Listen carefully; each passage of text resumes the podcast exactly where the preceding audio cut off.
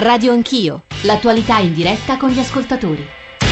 Sono, sono le 9.06, siamo in diretta eh, dallo studio eh, della RAI del Senato della Repubblica 9.06, stiamo parlando di tutti i temi che attraversano l'attualità politica. Io all'inizio della trasmissione ho provato a dire che avremmo affrontato i più urgenti, ma credo che sia importante anche misurare lo, eh, più che lo stato d'animo, insomma gli umori che si respirano in Parlamento per capire come si concluderà questa legislatura. Noi siamo partiti da un'analisi del DEF, ma subito ci siamo spostati sul tema del reddito di cittadinanza, la legge elettorale che abbiamo solo sfiorato, ma so che gli ascoltatori e, e con i Whatsapp e con la loro viva voce vogliono intervenire soprattutto sulla legge elettorale, ma parleremo anche del decreto Minniti. Eh, siamo con Stefano Esposito, senatore Partito Democratico, con Carla Ruocco, Movimento 5 Stelle, con Lucio Malan, senatore Forza Italia e si è appena aggiunto e ci ha, si è seduto qui accanto a me Miguel Gotor, senatore senatore di MDP e quindi diciamo gli ex scissionisti del Partito Democratico. Ieri hanno votato contro sul decreto Minniti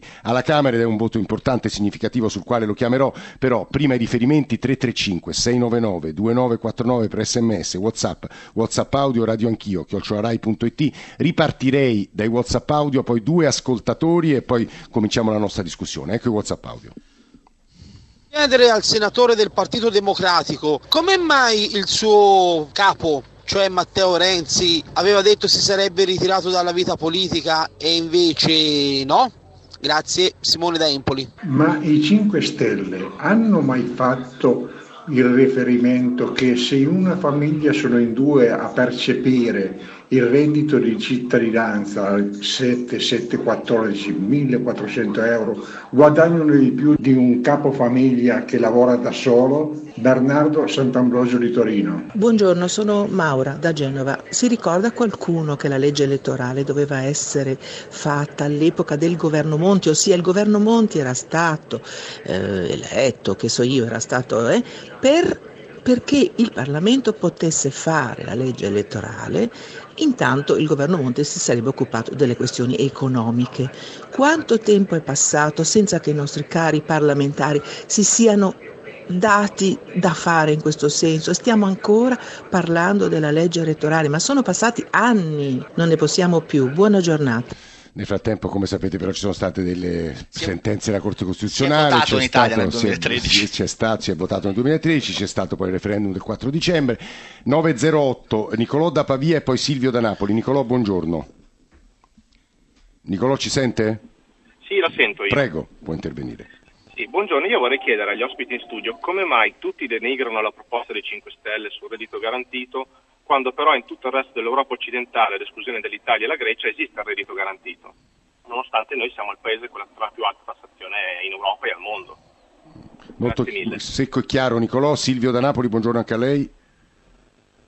Sono contrarissimo al reddito di cittadinanza perché lo trovo che è una misura adatta ai paesi scandinavi, ma non all'Italia. Io vivo nel mezzogiorno, vivo a Napoli e ho la certezza che se noi applicassimo il reddito di cittadinanza favoriremmo tanti evasori fiscali, tanti idraulici che non hanno neanche una partita IVA, tanti lavoratori in nero e soprattutto i giovani della Camorra che sono profumatamente pagati per guardare i vicoli e gli angoli delle strade dove vivono i loro capi. È interessante, lo dicevo, un po' il polso del paese, lo scopo, l'ambizione ci poniamo ogni mattina, che il reddito di cittadinanza sia così centrale nel dibattito degli italiani. Io immagino che nei mesi a venire, poi a Miguel Gotor, nella sua veste di storico, oltre che di politico, prof, chiederò una riflessione su questa diciamo, conclusione di legislatura, però il reddito di cittadinanza sta diventando e diventerà sempre di più un elemento centrale del dibattito. Eh, sui temi che avete ascoltato da chi ci sta ascoltando e pone questioni, eh, Carla Ruocco,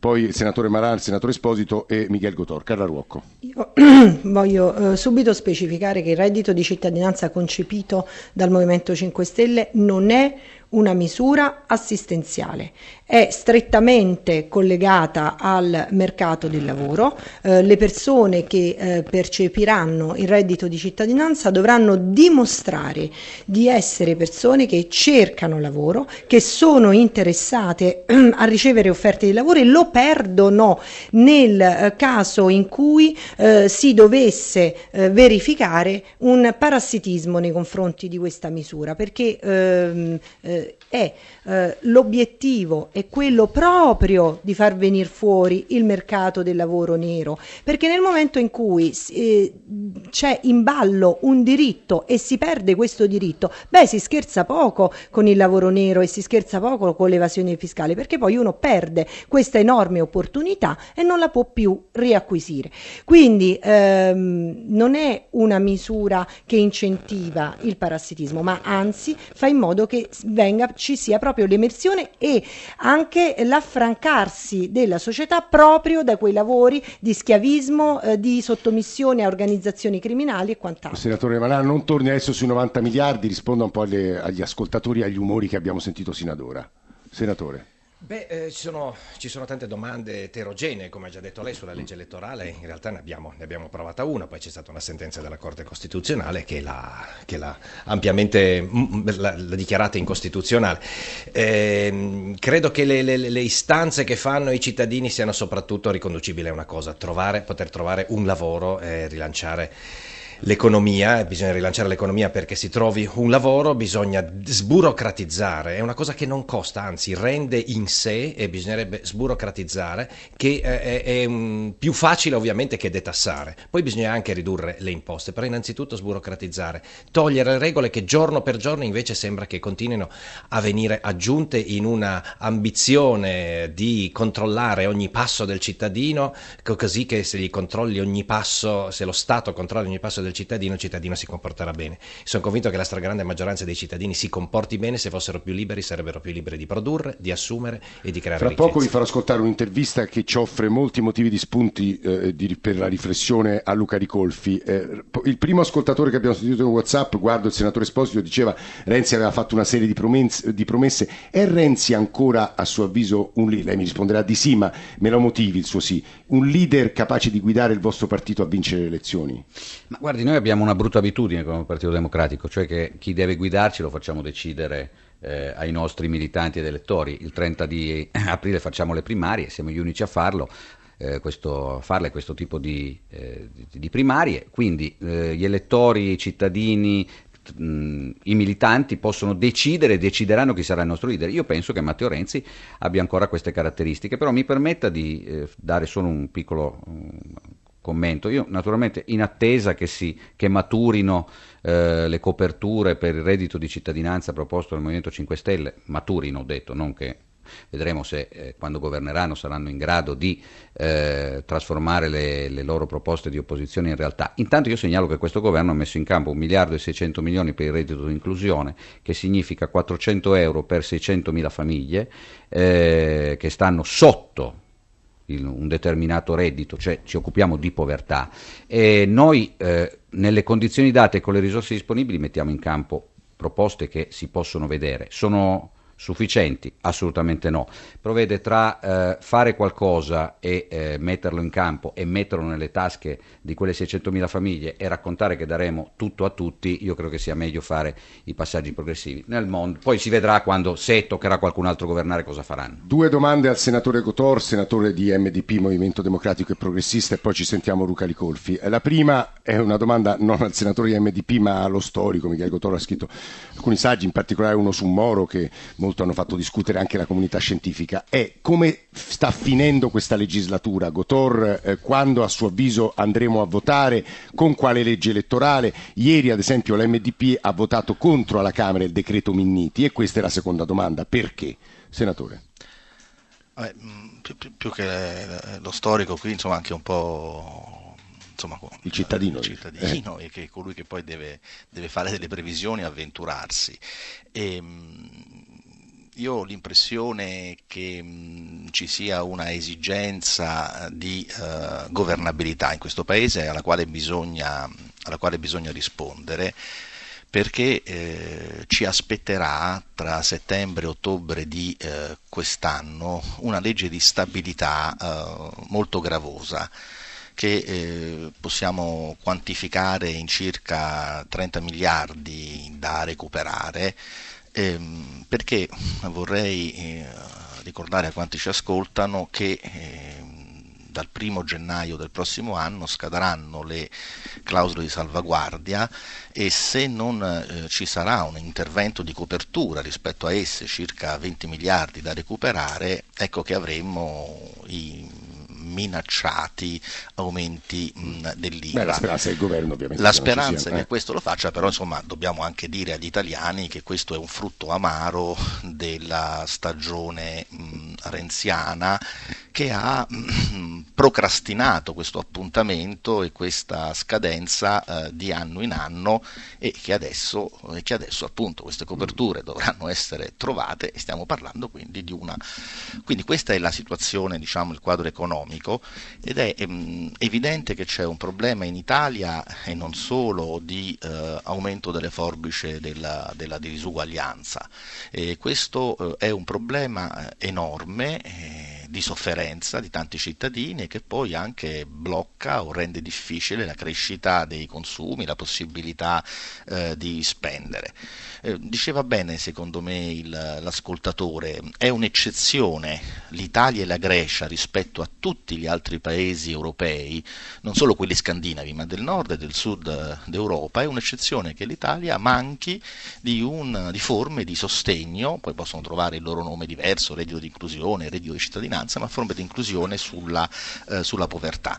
Qualcosa è stato fatto da questo governo, bisogna fare, bisogna fare di più, per noi è centrale, ma, e qui vengo al punto, il tema è quello di come rilanciare lo sviluppo, perché soltanto rilanciando lo sviluppo, e cioè diminuendo, diminuendo l'occupazione, garantendo la crescita, è eh, possibile riattivare il circuito economico. Cosa bisogna fare e cosa si sta facendo in maniera non sufficiente è eh, rilanciare gli investimenti, gli investimenti, pubblici, che negli ultimi sette anni sono diminuiti del 40%. Eh, Rocco, a dire una cosa, io in realtà ho due domande degli ascoltatori subito per voi e poi ci sentiamo è Luca divertente, sì. è divertente vedere come tutti sono contro il Movimento 5 Stelle. Ricordo comunque ai eh, presenti che eh, è vero che il Movimento 5 Stelle, non essendo ancora al governo, non ha eh, potuto realizzare il proprio reddito di cittadinanza, eh. che peraltro qui sa pare che oscilli tra un miliardo stanziato dal PD al 90 miliardi che il senatore dice che ci vogliono, quindi veramente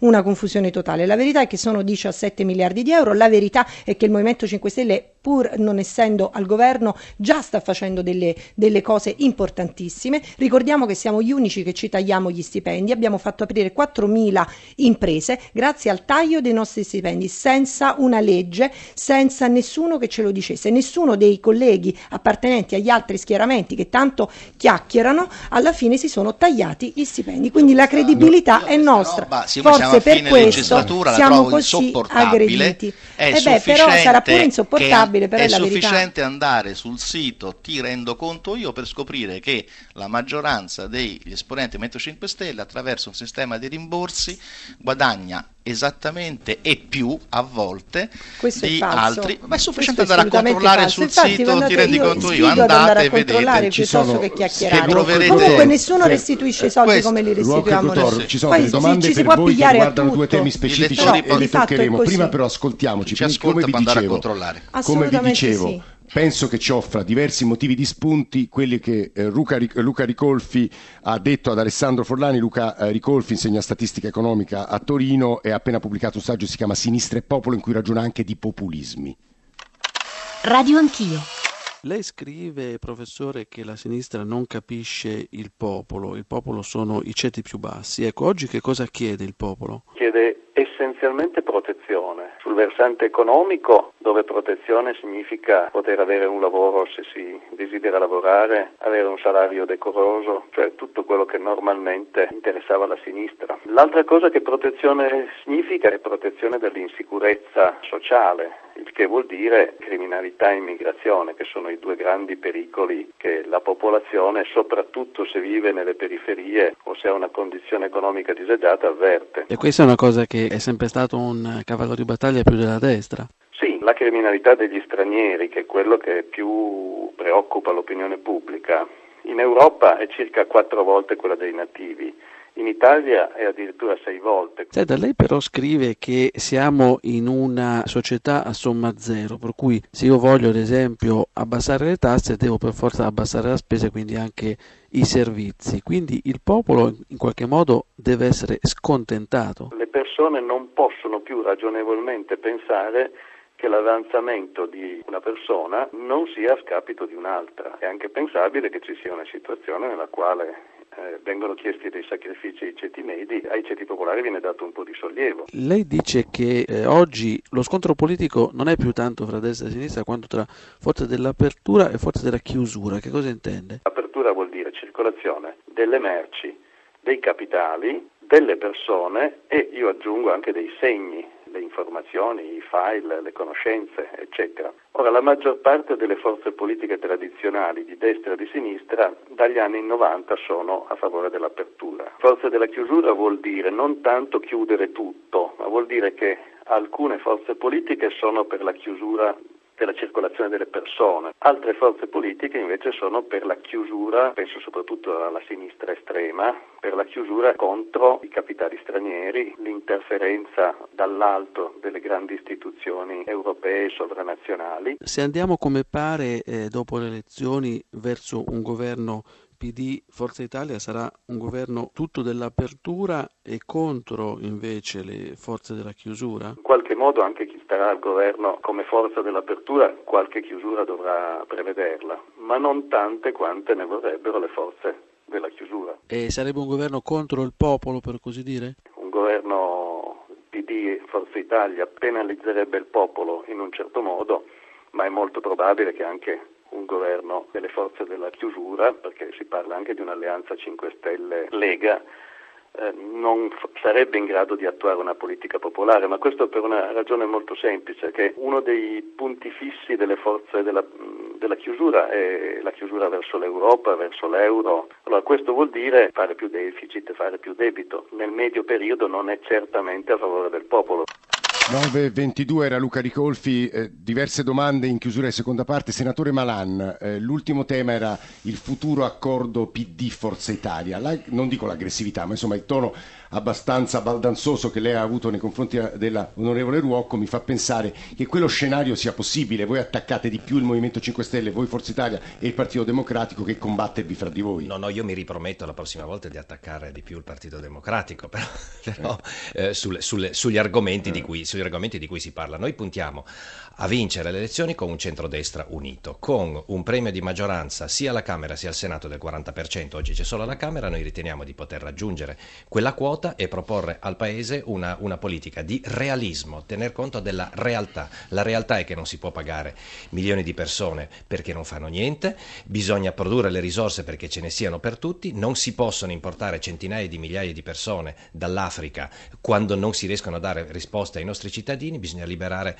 eh, i cittadini e le imprese da grande massa di burocrazia inutile e abbassare le tasse nella misura del possibile. Questo è il nostro obiettivo, per cui non possiamo, non possiamo certo farlo assieme a chi non persegue questa Chiudiamo politica. questa seconda parte su un tema. Mi sembra che dentro l'intervista di Colfi ci fosse il, l'argomento della criminalità e usava anche l'espressione criminalità straniera e quindi il bisogno di sicurezza che l'opinione pubblica e i cittadini italiani sentono e l'incapacità della sinistra di dare o rispondere a questo bisogno. Il decreto Miniti credo che risponda in parte a questo, ci arriveremo fra pochi secondi perché Carla Ruocco ovviamente ci domandiamo, gli ascoltatori glielo domandano esplicitamente, gliele giro io le domande, se la frase di Di Maio sui romeni si stia dentro questa cosa qui, cioè rassicurare l'opinione pubblica dicendo una frase che diciamo a un pezzo di paese fa piacere. A noi assolutamente non eh, ci scagliamo contro un popolo piuttosto che un altro. Qui sicuramente in Italia c'è un problema sicurezza, Maio, ma è una frase che eh, comunque va interpretata nel senso che il, eh, il, discorso è che i cittadini italiani devono, e tutti i cittadini peraltro eh, che stanno in Italia, eh, devono sentirsi sicuri attraverso un programma intelligente di investimento eh, nelle forze dell'ordine, nel, nei, in, una, in un'opera di razionalizzazione di spese, però sempre volta a mai ridurre i servizi per i cittadini. Questa è la nostra posizione e penso che sia condivisa dalla stragrande maggioranza dei cittadini italiani. Mm, diceva Di Maio, lo cito per correttezza, l'Italia ha importato dalla Romania il 40% dei loro criminali, mentre la Romania sta importando dall'Italia le nostre imprese e i nostri capitali. Che affare questa Ma Unione il fatto Europea? che sicuramente le imprese, però, però un attimo solo, il fatto che sicuramente l'impresa italiana soffra di un problema di competitività è un fatto, che il costo del lavoro è altissimo rispetto ad altri eh, paesi che stanno in Europa e che quindi in qualche maniera le produzioni si stanno spostando, è qualcosa di cui tenere conto. E io francamente faccio anche un appunto ai governi che si sono eh, susseguiti negli anni perché evidentemente se siamo arrivati a questo punto è perché le loro soluzioni e le loro ricette hanno fallito. Che voleva dire, senatore Cotone? Che, che- che si, che si può dire, invito la, la collega Rocco a un maggiore coraggio, si può dire che il vicepresidente della Camera, quindi non l'ultimo dei peones, ha sbagliato nel identificare un paese, la Romania, e che ricordo fa parte della comunità europea e dell'Unione Europea. E mm, in questo modo si vanno a solleticare gli istinti più ehm, brutali e, e che poi non corrispondono alla realtà dell'esperienza di tanti, tanti cittadini, cittadini Perché avete italiani. votato contro la Camera al decreto Minniti? Ma perché ci è sembrato un eh, decreto insufficiente soprattutto per le cose che non contiene e non contiene, secondo noi, è stato accolto un ordine del giorno, ma questo non è sufficiente, una, eh, una eliminazione del reato di immigrazione clandestina. Eh, va eliminato perché si è mostrato del tutto insufficiente e mh, sarebbe bastevole andare in un carcere italiano per scoprire che il 70% della- dei detenuti sono stranieri eh, immigrati, eh, però poi al di là di questa risposta eh, di carattere repressivo abbiamo una reiterazione dei reati e soprattutto, soprattutto eh, centinaia di migliaia di invisibili che non si riescono poi a inserire, a inserire integrare MDP, Italia. eh, mancano un paio di minuti ma poi ripartiremo da qui dal decreto Minniti perché vedo da quello che ci scrivono gli ascoltatori che è un tema che è molto seguito da chi ci sente. Eh, senatore Esposito su quello che ha ascoltato sinora. No, guardi, io credo che sulla questione dei rumeni io mh, colgo l'occasione per eh, chiedere scusa alla comunità rumena italiana, che è una comunità eh, molto integrata, che entra nelle- è entrata nelle, nelle case dei- di, di moltissimi italiani.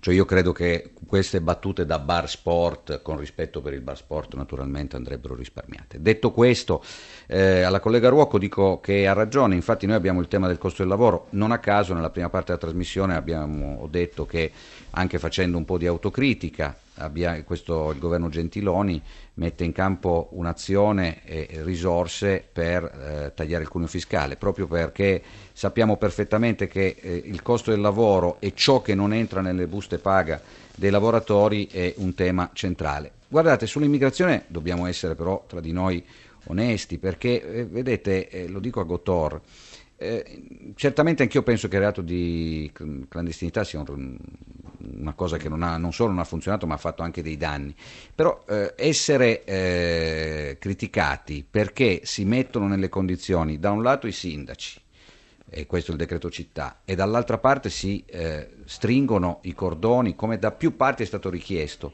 eh, per tenere aperto questo paese nella- nell'accoglienza, ma mettendo delle regole un po' più strette mi sembra veramente un paradosso. Ripartiamo da questo con, con- non, non va con- quasi mai bene niente. no? Esposito. Eh, Ringraziamo quindi- il senatore Malan per essere venuto qui, giornale radio, eh, ripartiamo qui dagli studi in diretta del Senato.